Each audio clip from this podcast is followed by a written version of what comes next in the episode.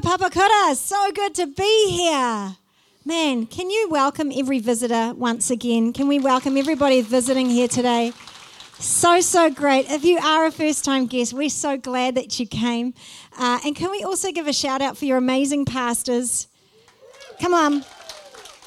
Darcy and Adam. These guys are legends, absolute legends, doing such an incredible job. Man, I walked in this place, it's pumping. Like, I said to, uh, to Frosty, like, there's so many cool vibes, like great vibes in this place. And just walking in and all the dream teamers. Man, dream teamers, you're doing an incredible job. If you're wearing a dream team t shirt today or any other Sunday, like massive shout out to you guys. You're doing a stunning, stunning job. When you walk into this place, and if someone doesn't walk in every single week, when you walk into this place, it makes a difference. You notice. You know, absolutely notice. You guys are killing the game. I'm so excited I get to be here today. We are in week three of this series, um, the the little big life, little big life. And uh, I want you to uh, think back to when you were, at school. For some of you, that's not so long ago. For others, it's taken you back a wee bit. Uh, but I want you to think back to when you were at school on the first day of school. And one of the questions, after we have asked, I wonder what room I'm in and what teacher I have, the next question we ask ourselves is always, who am I sitting next to? right? Who am I sitting next to? Who is going to be there by my side for most of the year? Because you and I know that the answer to that question is actually very important because it will have a profound impact on how the rest of your year plays out. Because you and I both know that every person falls in one of two categories. You were either positioned next to somebody in class, and all the teachers here are going to know exactly what I'm talking about because I was once a teacher and I did this too. You and I were positioned based on one or two categories. You were either positioned based on your ability to impact people positively. You were the good person who was sat next to naughty people in the hopes that your good behavior would rub off on them and that you would keep them everything cool and calm in the area for that year. Or you were positioned next to somebody based on your ability to impact people not so goodly, like negatively, right? Like you were the person who was moved far away from all of your influences, far away from people who you were going to lead astray and listen, I'm not going to do a raising of the hands so that we can see I was positioned for my positive influence, I was positioned far away from my negative influence. But I just want to say we all know in Darcy and Frosty's situation who would have been in which category. not saying anything but Frosty. I just get a feeling. Yeah. Yeah, yeah. That's why Frosty is positioned, the Lord has positioned Frosty next to Darcy in the hopes that she would positively influence him for the rest of their days.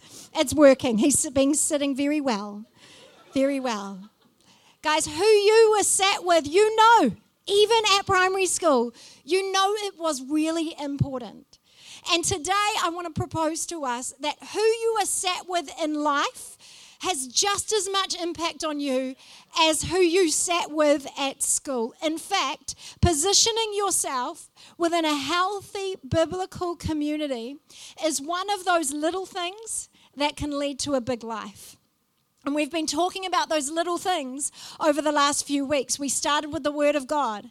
It's a little thing, it's a small habit we can add to our life, but can lead to the biggest impact. We talked last week about prayer a little thing. It seems like it can often seem, often when we're spouting off a little prayer, like surely that's not going to do anything. But it's a little thing that can lead to a great big life. And so is the community that we position ourselves within.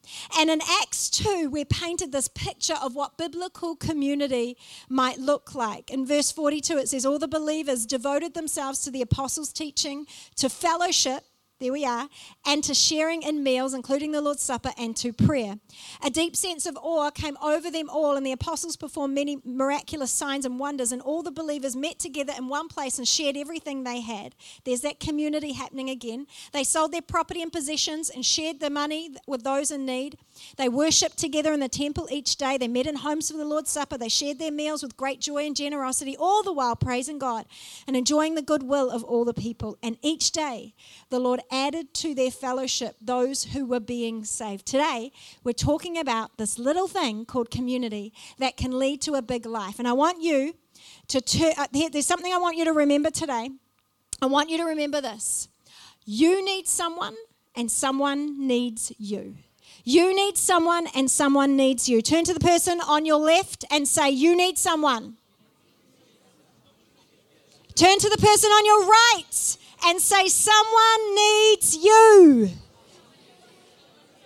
You need someone, and someone needs you. You know, I've been thinking about a particular man in scripture that I think demonstrates this point to us. This particular man in scripture was left sitting somewhere. He was sat somewhere for the very reason that he was actually paralyzed. He was sat on a mat and he was paralyzed on that mat. But I think that if he were to speak to us today, this man would say that he is incredibly glad that he was sat where he was that day, that he was sat with those he was sat with when we find him in Luke chapter 5 today. Luke 5, verse 17 says this On one of those days while he was teaching, meaning Jesus, Pharisees and teachers of the law were sitting there who had come from every village of Galilee and Judea and also from Jerusalem, and the Lord's power to heal was in him. Just then, some men came carrying on a stretcher a man who was paralyzed. They tried to bring him in and set him down before him. Since they could not find a way to bring him in because of the crowd, they went up on the roof and lowered him on a stretcher through the roof tiles into the middle of the crowd before Jesus. Seeing their faith, he said, Friend, your sins are forgiven. And in verse 47, it says, He told the paralyzed man, I tell you, get up, take your stretcher and go home. Now, there's something that I noticed while reading this story. What I noticed while reading this story is that it says that there were men who carried him. Now, we often presume, and I have presumed over the years, that these men, that it said friends. I've often presumed and heard it said that this man's friends carried him. But it actually doesn't say friends. We might assume that they were uh, close friends or maybe his brothers. I don't know. But we've always assumed that these were close, close relatives or people that uh, he had known for many, many years. But actually, when I read the story, I began to ask myself the question how did these men know this man? How did he know them? I began to wonder if maybe because he was sat in the same place every day, like he was on his mat, he was sat there. I began to wonder if maybe they were others who were sat there with him.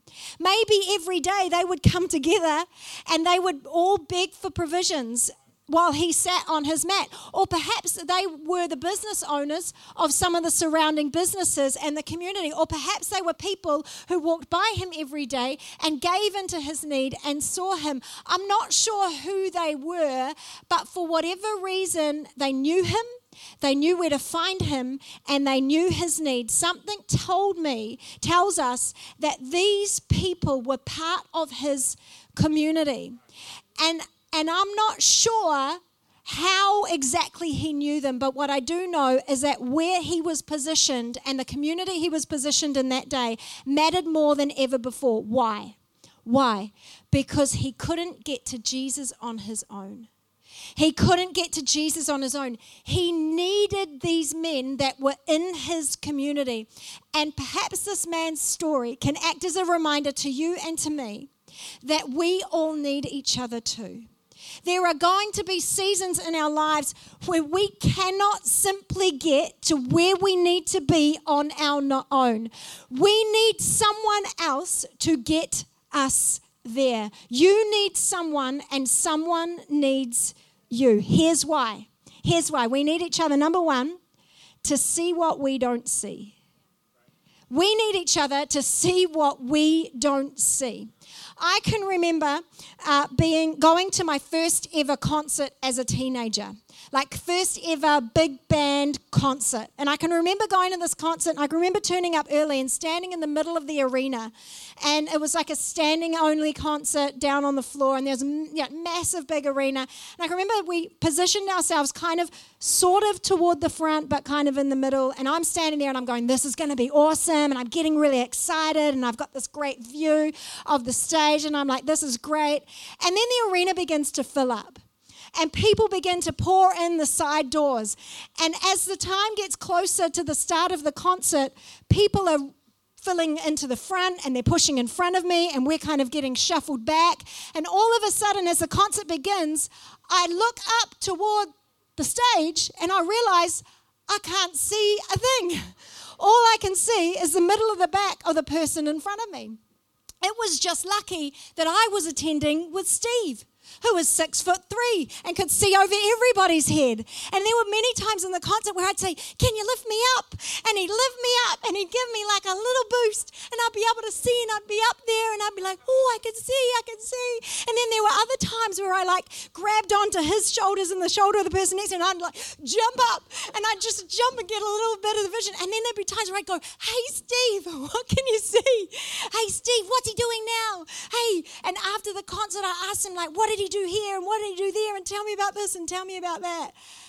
He every he was able to tell me everything could see. He shared with me all the things that he could see that I just couldn't see. We need each other to see what we don't see. JP, come sit here for me, would you? I might be choosing the wrong person because you're rather tall. You might just naturally not uh, demonstrate my my story, but see these men, these men that carried the man on the mat, they had a different perspective. They had a different perspective because the circumstances that the man was in at the time caused him to not be able to stand. He was on a mat, he was paralyzed. And because of his position, because of his iniquity, he was not able to stand and get a higher perspective, a perspective that would allow him to see through the crowd and see Jesus. And yet the men who were with him were standing. They had a higher perspective, a perspective, a different perspective that allowed them to see ahead, allowed them to see through allowed them to get a glimpse of where they knew the man needed to go. From down here, he couldn't see but he could rely on the people who had a different perspective around him. They were enabled to see higher. They were able to see further. They were able to see more. They were able to see Jesus when he couldn't because his iniquities were preventing him from seeing through to his breakthrough. Thank you. And some of you are going through a season right now where your weaknesses, your frailties, your failings, maybe a hurt, maybe a pain, something is often can prevent us from seeing all the way through to our breakthrough. And what you need is people in your world who will share their vision with you. I've been there, I can see it. I've been down the road that you're going down now. I've been in that position and I've seen the breakthrough. You can, they can, what we need is people around us who can give their insight, their perspective, their vision to our circumstance. I've been through so many seasons in my life where I couldn't see. I've been through so many seasons in my life where I can't see past the obstacle. How many of you know how hard it is when you're in a circumstance just not to be able to see through it? It's because of our perspective. And, and I've been through so many circumstances where I couldn't see through my weakness. I couldn't see past my hurt. I couldn't see through the crowd to Jesus. And yet I was surrounded by people who could see. I was surrounded by people who were able to say to me, Let me tell you, because I've been further through the crowd. Let me tell you, because I've been on the journey longer than you. Let me tell you what I've seen, because I've been close to Jesus. Let me tell you what I've seen, because I've seen it before. Let me tell you what I've seen, because my perspective in this moment is just a little bit higher than yours. Let me tell you what I've seen, because I've seen breakthrough. And I'm believing I can see it for you too. We need each other to see when we don't see. You need someone, and someone needs you. Number two, we need each other. We need each other to remind us that there's always another way. There's always another way. This is a very simple message today, but I'm believing that it's going to be what somebody needs to hear today. There is always another way in your circumstance, in your season, in your situation, whatever seems impossible to you, there's always another way. You ever been to an escape room? Those things are fun and panicky all at the same time.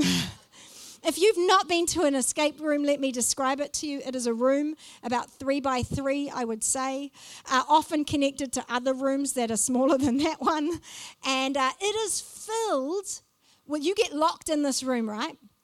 You get locked in this room. It is filled with puzzles and word problems and all sorts of different contraptions and clues that lead you step by step from one thing to another.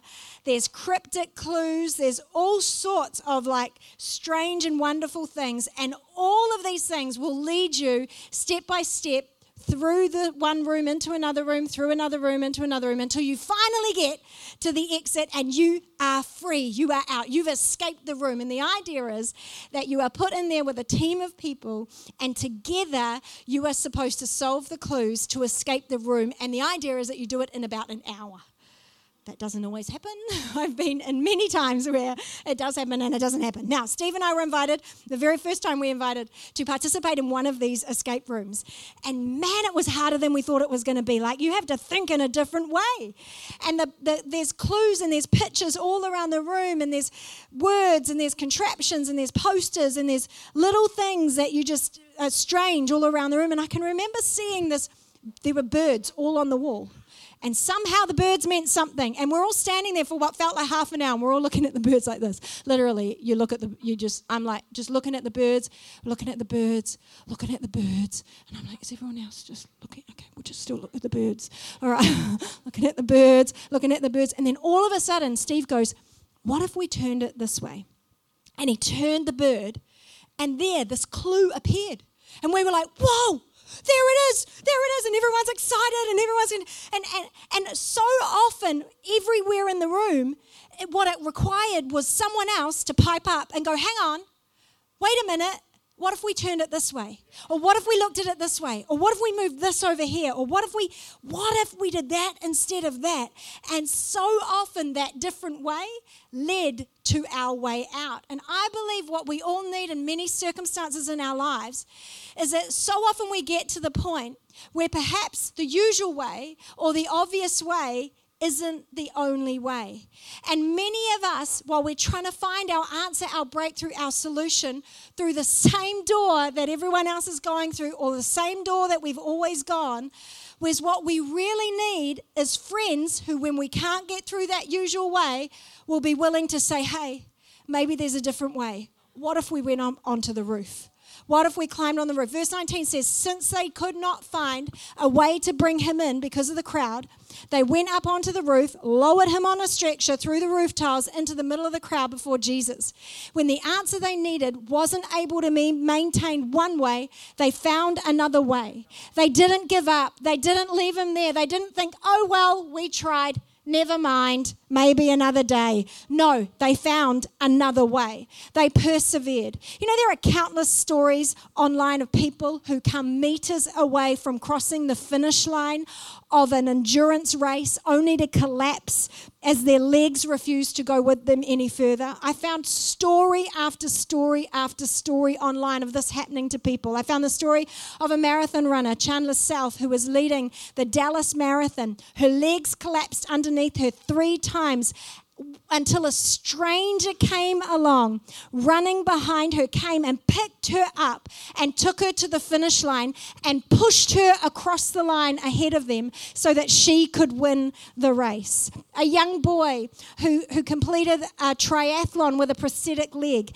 When his prosthetic leg failed, a Marine who was watching on the sidelines came, picked him up, and carried him across the line. A teenager whose leg cracked while running is lifted upon the back of another runner and piggybacked all the way to the end of the race. There are going to be seasons in our lives where the usual way seems impossible. And what we need is people who are going to go, no, no, no, no, we're not going to give up. We're going to find a different way. Often there's going to be times in your life where you want to give up where you want to quit, where you're going to be tempted to sit down and, and not keep on persisting and trying because the way just seems impossible. Perhaps right now you're facing something really painful. Perhaps right now you're facing something that you've been walking out for so long, you just you're losing hope in your circumstance. Maybe you can't even pray the prayer anymore that you know you need to be praying. Perhaps you think your only option is to give up, to quit. But what we really need, what we really need is a biblical community, a community of people around us who are going to say, nah, nah. There might be a crowd in front of Jesus, but we're going to get you onto the roof. What we really need is to persevere for each other. What we really need is to press in and push through for each other. What we really need is people around us who are willing to pull the tiles off and get you before Jesus. Last week we talked about prayer. This is a beautiful picture of what intercessory prayer looks like prayer that lifts someone up onto the roof and lowers them down before Jesus when you can't do it yourselves. We need each other. We need each other to remind us, to remind one another that there is always a way, another way to get to Jesus. We need each other. Number three, final one. Team, if you could come and join me now. Number three, we need each other because sometimes we need to borrow a little faith. Sometimes we need to borrow a little faith. You guys watch shows like The X Factor? Haven't had one for a while actually, eh? X Factor. Has it all gone south? I don't know. Anyway, haven't seen The X Factor for a while, but I can remember watching many, many episodes where individuals would come and they would audition for the show in the hopes that they would be like the next big solo star. And there were many times where lots of people got in as individual artists, and there were many times where they simply just got sent home. Sorry, you're not going through to the next round. But there were certain occasions where individuals would come and they would actually get asked, where three or four individual artists would ask to come back and join as a group together, where there were three or four individual singers who were asked to combine their talents to join as a group of singers and become a group. I believe that's how One Direction was formed. Uh, they combine their, combine their talents to create one that, when unified, was an even greater talent. I mean, individually they were okay. Individually, they were all right, but they wouldn't have made it all the way. But together, together, they went as far as they could go. They went all the way. And often the same, take, same thing takes place with our faith. We can ourselves, we can conjure up a small amount of faith. We can have faith maybe for a car park. We can have faith for a pay rise. We can have faith for certain circumstances that we go through and we've been along the way and God has grown our faith and we've had faith to believe for this and for that and for the others. But oftentimes, what I've found in my life is that there have been circumstances I have hit where I have come up against something and I've felt like my faith wasn't quite enough to take me all the way. Where I've wondered, what God was doing, where I've begun to doubt what was happening in my life, where I've thought to myself, I don't know if I can do this, where I've begun to question my faith and my beliefs.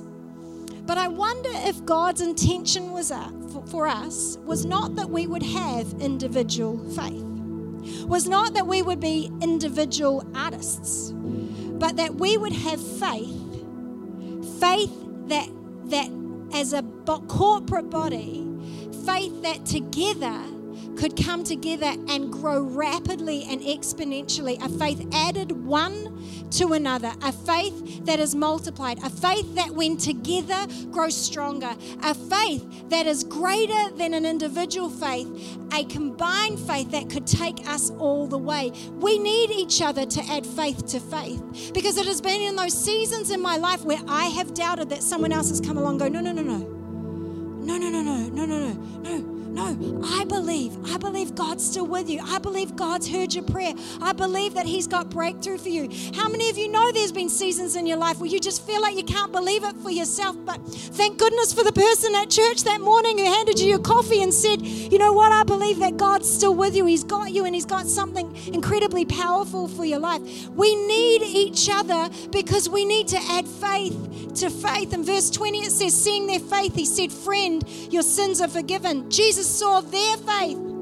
Didn't say his faith, didn't say one of their faith, it said their faith, a collective faith. Not just his faith, it was the faith of the men, the faith of that community of people, not just one, but all.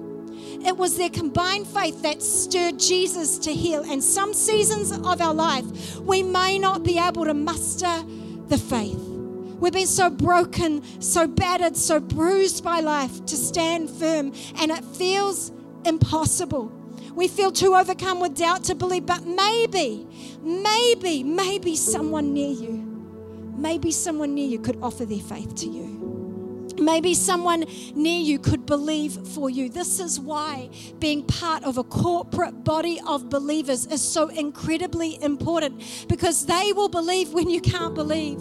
They will sing when you can't sing. How many of you have been through seasons in church where you stand in church and you think to yourself, I don't even know there is so much going on in my world right now. I'm struggling. I don't even know if I can sing. But would you stand next to someone who can sing for you?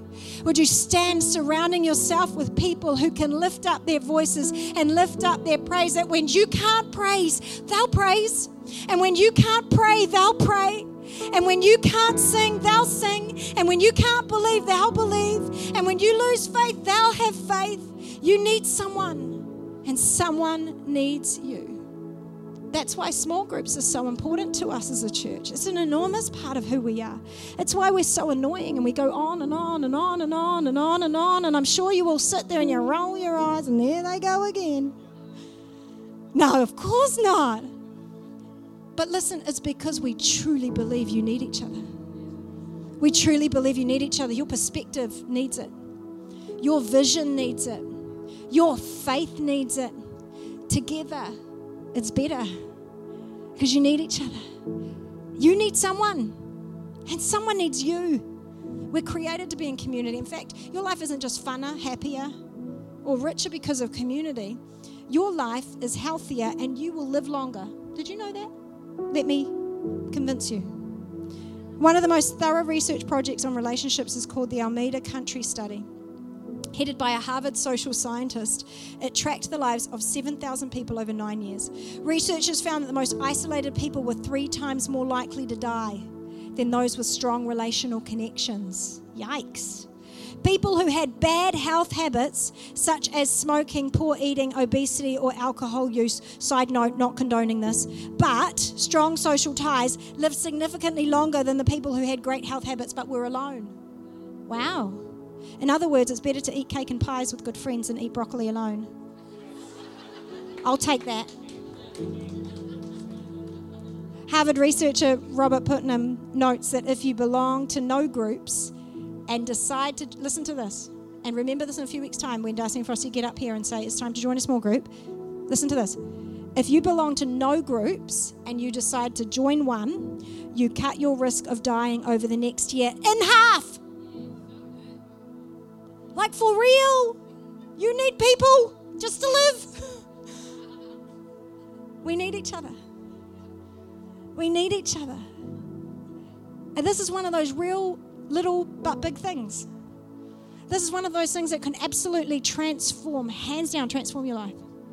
When you find a strong, healthy biblical community, and you're looking at one right now to plant yourself in, to position yourself in, to sit yourself next to. Because your vision needs it. Because so often we, we just can't see. And your perspective needs it. Because so often we just, you know, our circumstances, they cause us to struggle to see how it could happen any other way. And our faith, it needs it. Because we can add faith to faith. Amen. Come on, let's pray. Thank you, Lord. God, I thank you so much for this incredible community of people. I thank you that you have positioned us all here You've planted us here. I think that not one person in this room is here by accident or by coincidence or by fate, but Lord, it is you designed. You have designed them to be part of biblical, healthy community. And I thank you for this place. And Lord, right now, I pray that you would surround every person with someone who can share their vision, share their perspective, and share their faith.